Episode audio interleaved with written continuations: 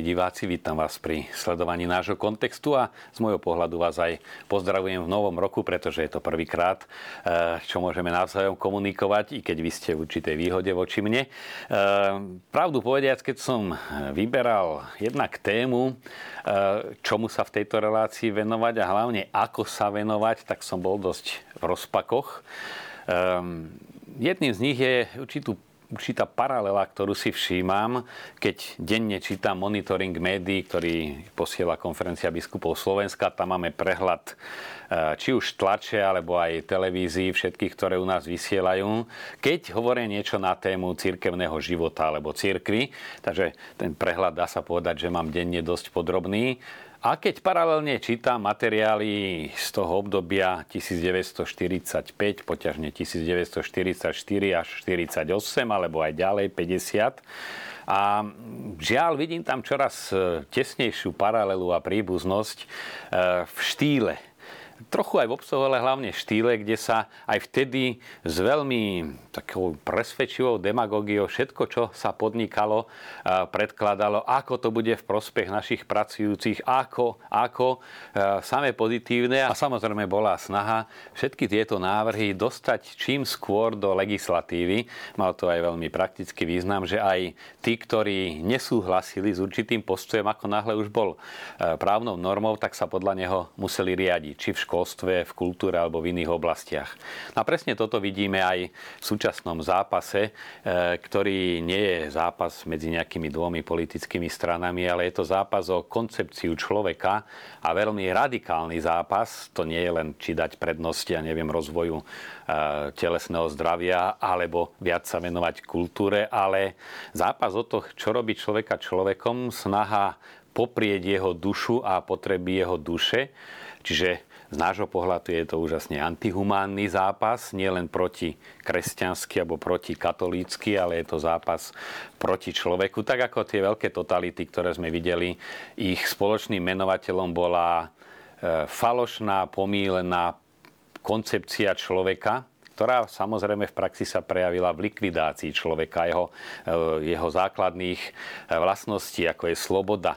Všetky totality popierali slobodu. A vieme, že ten prameň, z ktorého eh, čerpali ideovo, je stále ten istý. E, či zoberieme socializmus národný v Nemecku a Hitlerovú demagogiu, či zoberieme marxistický socializmus, e, alebo zoberieme dnešnú Kóreu, ktoré sa venuje pozornosť a je tam 25 miliónov obyvateľov úplne e, ľudsky zdecimovaných a držaných mimo prejavov základných ľudských, ľudských postojov, slobody, rodiny, tvorivosti, kontaktu, proste to, čo inde veľmi kritizujeme citlivo, tak tam to stále prebieha. No a prenáša sa to aj do, do tej atmosféry, v ktorej teraz žijeme. Tie denníky, ktoré môžem sledovať, tak presne tým zdanlivým uprednostňovaním niečoho, čo je pozitívne, dáva umelo do protikladu to, čo, čo tvrdí církev a predstavuje postoj či už kresťanstva, katolíckej církvy alebo vôbec našej niekdajšej európskej kultúry e, a kultúry života, kultúry vôbec e, vnímania človeka do zásadných protikladov. E, spomeniem len veľmi utržkovite istambulský dohovor, ktorý samozrejme má množstvo prvkov, s ktorými každý súhlasí a súhlasí aj každý katolík samozrejme, že treba chrániť pred násilím a tak ďalej. Ale nie to kritizujú církvy a napokon aj vlády, nielen církvy, ale že sú tam prvky, ktoré zásadným spôsobom e, narušujú alebo potenciálne narušujú slobodu náboženstva, slobodu prejavu, vnúcujú určité ideologické modely. E, čo samozrejme je medzi riadkami e, tak roztratené. E, napríklad programy, e, či už rezortu školstva alebo iné, ktoré majú sa zaviazať vykoreňovať rodové stereotypy preložené do bežnej reči ten, kto udržiava rodové stereotypy, je predovšetkým, aspoň tak je to označované, katolícka církev. Čiže oficiálne potláčať katolícku církev. A to má byť záväzkom aj vlády a jeho, jej inštitúcií. No a samozrejme proti tomuto sa každý človek, a nielen kresťan, ale každý človek, ktorý uznáva slobodu určitú, ale slobodu nie jednostranu, musí cítiť v tom jasne, jasne v kontraste. 21. novembra minulého roku mal pápež František obvyklú omšu v dome svätej Marty, kde býva a kde povedal veľmi zaujímavú homíliu. Hovoril tam o e, rôznych typoch prenasledovania. A to by som považoval za takú jasnú odpoveď do toho, čo sme načrtli, ale aj mnohých iných aspektov e, súčasného života a problémov, na ktoré v, nich, v ňom narážame. E, Vychádzal z knihy Machabejských a e, učiteľa zákona Eleazára, čiže z biblického textu e, pred viac než 2000 rokov. A e, rozlišujete prenasledovanie napríklad e, prenasledovanie kvôli viere, či, čiže naozaj snaha e, vyhubiť vieru alebo nenávisť ku Kristovi, k církvi, čiže to priame náboženské prenasledovanie. Potom hovorí ďalšia skupina je tzv. nábožensko-politické prenasledovanie, keď politické a náboženské záujmy boli spojené, alebo politici si chceli e, do svojho čiste politicko-mocenského boja poslúžiť a zatiahnuť aj církev. Dejiny, tým, že církev žije v spoločnosti, e, sú takýmito zápasmi poznačené. Na to len treba dodať, čo sa už veľakrát povedalo, aj slova lutosti, že vždy, keď sa církev spája so svetskou mocou, tak je, je to na škodu. A to musíme povedať aj na adresu tých, ktorí to pripomínajú, ako bolo nevhodné a zlé, keď sa církev e, spájala e, s politickou mocou alebo s vládnúcou kultúrou pretože e, ak by sme chceli byť dôslední, aj církev sa nemôže spájať a bolo by to neskoršie hodnotené ako zrada jej poslania aj so súčasnými mocenskými a ideologickými záujmami, ktorí by veľmi radi videli e, tú istú církev, ktorú kritizujú za minulosť, aby posluhovala ich konceptom a tých posluhovačov si nachádza, tak ako v 50. rokoch, 60. mali sme aj z radov kňazov alebo bývalých kňazov, dokonca ministrov a, a prispievateľov do e, katolických novín, autorov úvodníkov, tak e, aj dnešné médiá si našli takýchto e, svojich hovorcov, svojej ideológie, ale keď sa vrátim k pápežovi, o ďalšej o ďalšej forme prenasledovania hovorí a tej sa venuje prenasledovanie čisto kultúrne. Kultúrne dáva do úvodzoviek a hovorí, to sa deje vtedy, keď prichádza nová kultúra, ktorá chce urobiť všetko novým a odstraňuje tradície, dejiny, ako aj náboženstva národa. No a teraz si pozrieme, o čom hovorí pápež. Adresuje to prítomným v dome svätej Marty, ale aj celému svetu a môžeme hľadať, kde sa tam nachádzame. Um, hovorí o Eleazárovi a situácii v časoch eh, Makabejcov, keď eh, predstavitelia izraelského národa, eh, král Antiochus Epifános chcel od okolitých mocných národov prebrať výhody, hlavne politickú oporu voči svojim nepriateľom, ale bol nutený prebrať aj ideológiu čo zdôraznil pápež, dal im právomoc zavádzať pohanské inštitúcie týchto národov pohanských. Čiže dal im právo a pápež zdôrazňuje, e, nie myšlienky alebo božstva vnúcovali, ale inštitúcie. Národ, ktorý vyrastal v pánovom zákone, takto otvára dvere novej kultúre, novým inštitúciám, ktoré všetko ostatné ničia. Kultúru, náboženstvo a zákon. Hovoríme o situácii pred 2200 a viac rokmi, ale myslím si, že aj jasne vieme, na čo myslí pápež teraz. Všetko nové, akási modernosť v úvodzovkách, pokračuje pápež, eh, je skutočnosťou, skutočnosti ideologickou kolonizáciou, ktorá chce eh, tá vtedajšia na izraelský národ uvaliť tento jediný zvyk, teda jedinú životnú prax, jedinú životnú kultúru, aby sa veci robili len tak a nie inak. Nie viac slobody pre iné zvyky. Niektorí to akceptovali, lebo sa im zdalo, že je to dobrá vec a tiež, lebo chceli byť ako ostatní. A tak sa odrezali od tradícií a národ začínal žiť iným spôsobom, myslí izraelský národ. Našli však aj takí, ktorí chceli práve tradície národa chrániť.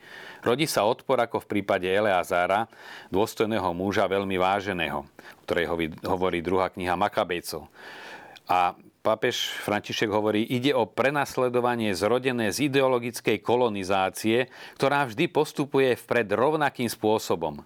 Ničí, všetko robí rovnakým, nie je schopná tolerovať rozdiely tzv.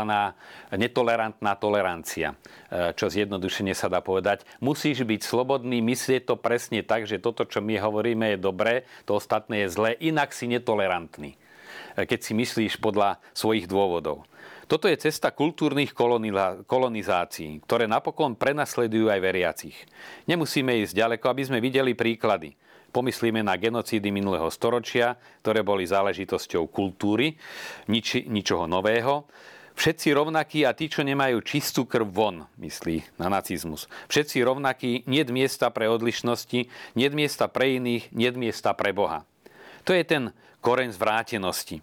Proti týmto kultúrnym kolonizáciám, ktoré sa rodia z perverzity ideologického koreňa, sa samotný Elezar stáva našim vzorom. No a potom zdôrazňuje pápež, dáva e, život, aj život obetuje z lásky k zákonu a tým sa stáva vlastne inšpiráciou pre budúcnosť. Existuje iný zdroj, ktorý dáva život, aby budúcnosť mohla rásť, zdôrazňuje túto črtu biblického Eleazara pápež František. Samozrejme, aby bolo vyvážené, zdôrazňuje, že je potrebné rozlišovať, pretože nie všetko, čo nové je zlé a nie všetko, čo je staré, je dobré. Ehm, je potrebné novosti rozlišovať. Pýtať sa, pochádza táto novosť od pána? Pochádza od Ducha Svetého? Pochádza od Boha? Alebo má koreň v zvrátenosti? Už predtým áno, bol to hriech. Nebolo možné zabíjať deti. No dnes sa to môže. Nie je to nejaký problém, že dnes sa to môže, pýta sa pápež. To je zvrátená novosť. Včera boli rozdiely jasné, ako ich utvoril Boh, rešpektovala sa stvorenie, avšak dnes sme sa tak trochu stali moderní. Urob tak, vieš, nie je v tom až taký rozdiel. A dochádza k miešaniu vecí, hovorí pápež.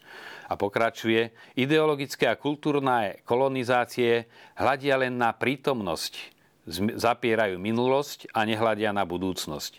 Žijú vo chvíľke, nie v čase a práve preto nám nemôžu nič slúbiť a s týmto postojom robiť všetkých rovnakými a zrušiť rozdielnosť, páchajú, konajú strašný hriech rúhania proti Bohu stvoriteľovi.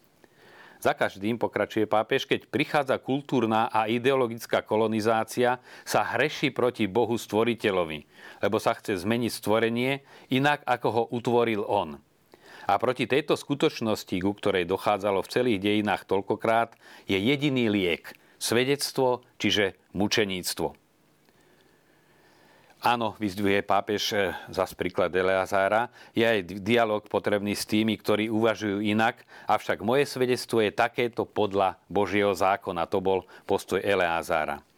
No a preto vyzýva, aby nám jeho príklad pomohol vo chvíľach, keď sme azda zmetení z očí voči kultúrnym a duchovným kolonizáciám, ktoré sa nám stále ponúkajú.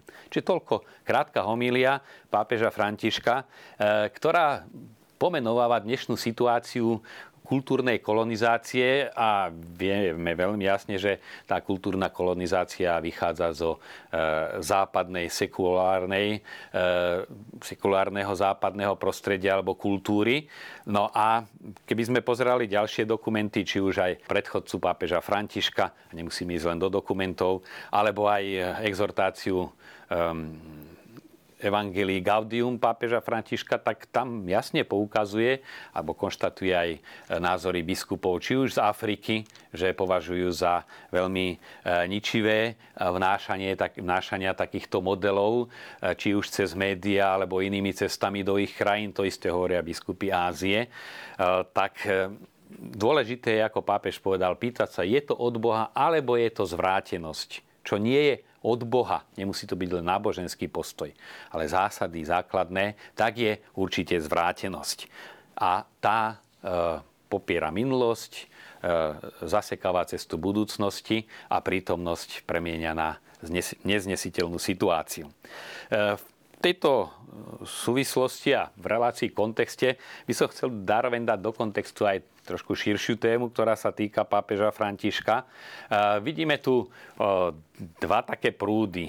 Jedným je ten mainstreamový mediálny, používať s veľkou sympatiou pápeža Františka, ale veľmi pristrihnuté vety. To sme svedkami cez celý jeho pontifikát, že účelovo krátené vety, ktoré napokon sa dialo aj v prípade Jana Pavla II. Eh, jeho známe heslo eh, už prvé nástupné eh, Nebojte sa, ktoré bolo nadpisom toľkých kníh a filmov Nebojte sa, ale už že dodal otvoriť dvere Kristovi vykupiteľovi, to sa necitovalo.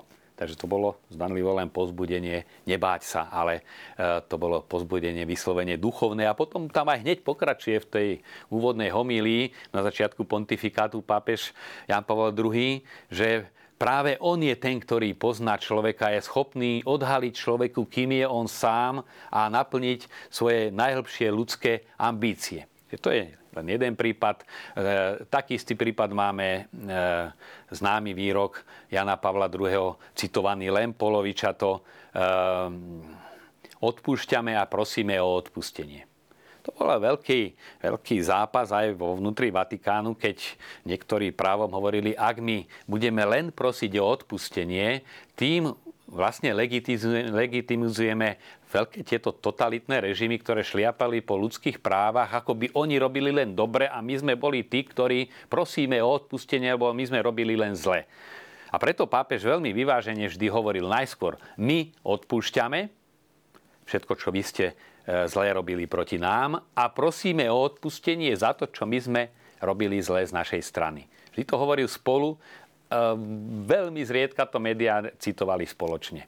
Takisto Európska únia, kde často aj v prístupových rokovaniach a v tom období na Slovensku sa citoval Jan Pavol II, pápež je za Európsku úniu a mnohé jeho výroky, kde jeho zásadný postoj bol, Európska únia bude požehnaním, ak v nej prevládnu ľudské a kultúrno-duchovné hodnoty. Ak nej prevládnu finančné, bude kliatbou. Zase zobrala sa len polovica vety. A to isté máme aj v prípade Františka, v prípade migrantov, eh, kde aj eh, posledne eh, diplomatickému zboru, diplomatom akreditovaným pri Svetej stolici povedal 8. januára, keď sa s nimi stretol, áno, krajiny majú povinnosť prijať migrantov, ale migranti majú povinnosť osvojiť si a rešpektovať miestne zvyky.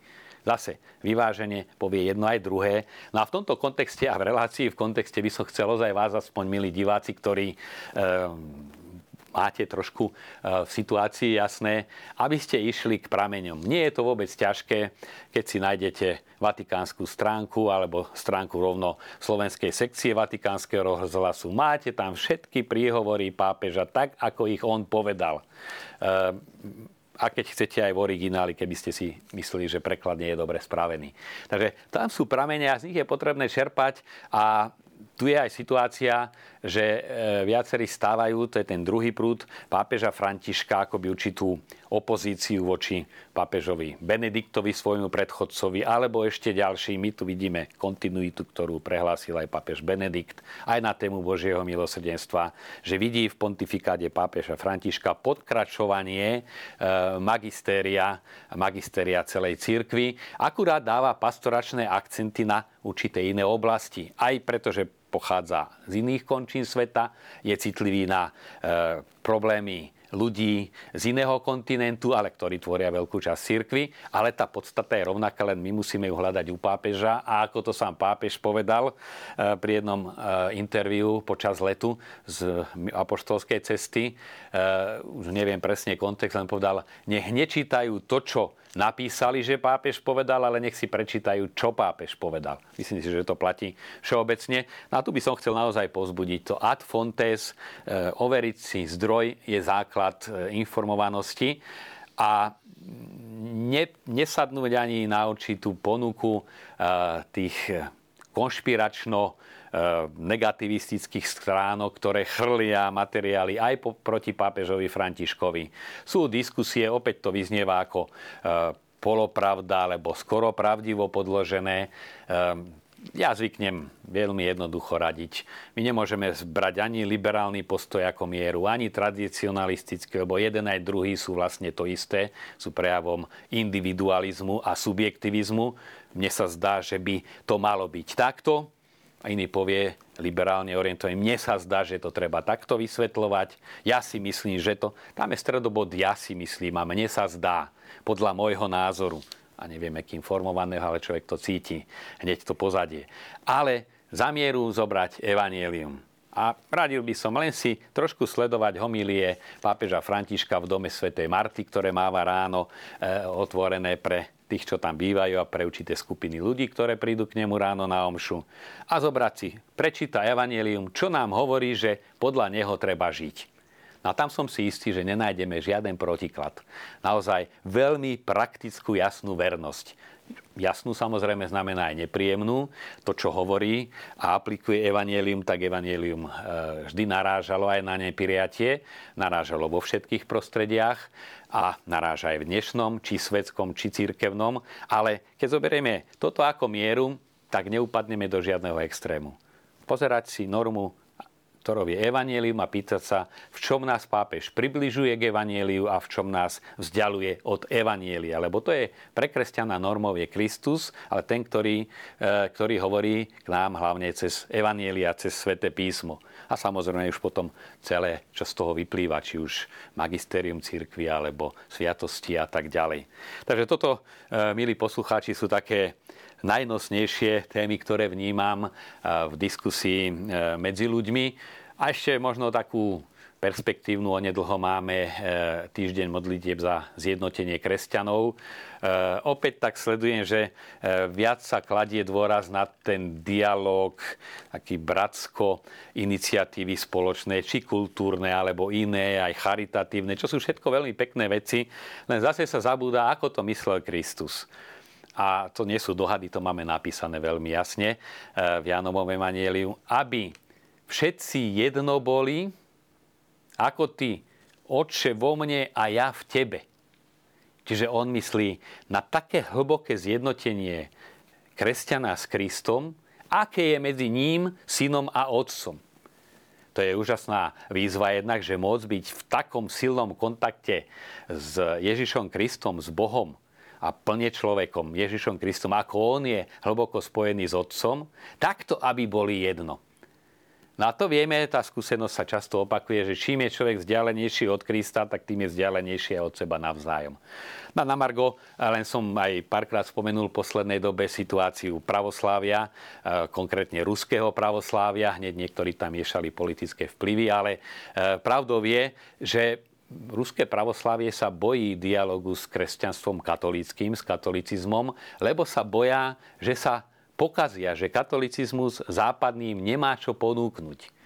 Eh, a uvádzajú aj príklady, že sa desia, že vôbec katolická krajina a katolíci žijúce, žijúci v týchto krajinách môžu takéto veci, ktoré sa priečia priamo Svetému písmu, vôbec eh, podporovať alebo mlčať pri nich. Ale nejde tu len o určité postoje verejné, ide hlavne o tú hlbokú úctu v modlitbe, v liturgii a tak ďalej. No toto je veľká výzva, ani nie tak, ako sa priblížiť k pravoslávnym ako vie s nimi dialog. Hovorím momentálne o pravoslávnych, ale ako sa priblížiť ku Kristovi, ako hlbšie prežívať liturgiu my sami. Lebo toto je najväčšia, e, najväčší príspevok pre ekumenizmus môžeme dať tým, že sa sami snažíme prehlbiť našu vieru, čo nevyličuje potom ďalšie kroky. Ale ak by boli len tie ďalšie kroky bez tejto tendencie, bez tejto snahy, tak by boli postavené na piesku. Čo sa aj konštatuje, že ekumenická zima nastala, ochladnutie toho niekdajšieho nadšenia. No je to aj tým, že je ochladnutie horlivosti náboženskej, že je ochladnutie vzťahu ku Kristovi, ochladnutie vzťahu k cirkvi, zabúdanie na vlastné korene, na to, čo nám aj naša katolická tradícia v kresťansko-katolíckých, európskych eh, dejinách ponúkala. No a keď si toto prehlbíme, budeme schopní dialógu. Lebo na dialog sú potrební dvaja. Eh, a my z našej strany sa musíme pýtať, nakoľko som ja schopný dialógu. Nakoľko viem počúvať a čo vlastne chcem tomu druhému ponúknuť. E, k čomu chcem tým dialogom dospieť. Či som ochotný aj prijať, že aj on mi má čo povedať, aj má v čom zahanbiť. A či som si aj vedomý toho špecifického, čo ja sa môžem podeliť a čo ten druhý e, vysosne potrebuje. Takže, e, milí diváci, toto sú tak e, z rôznych e, častí poskladané kamienky do mozaiky toho, čo sa deje okolo nás. Verím, že si z toho niečo vyberiete. A keď je z toho, čo som vám ja povedal, aspoň z toho odporúčenia ísť k prameňom a tam nájsť ozaj veľa svetla do dnešnej veľmi spletitej doby. Ďakujem vám za pozornosť.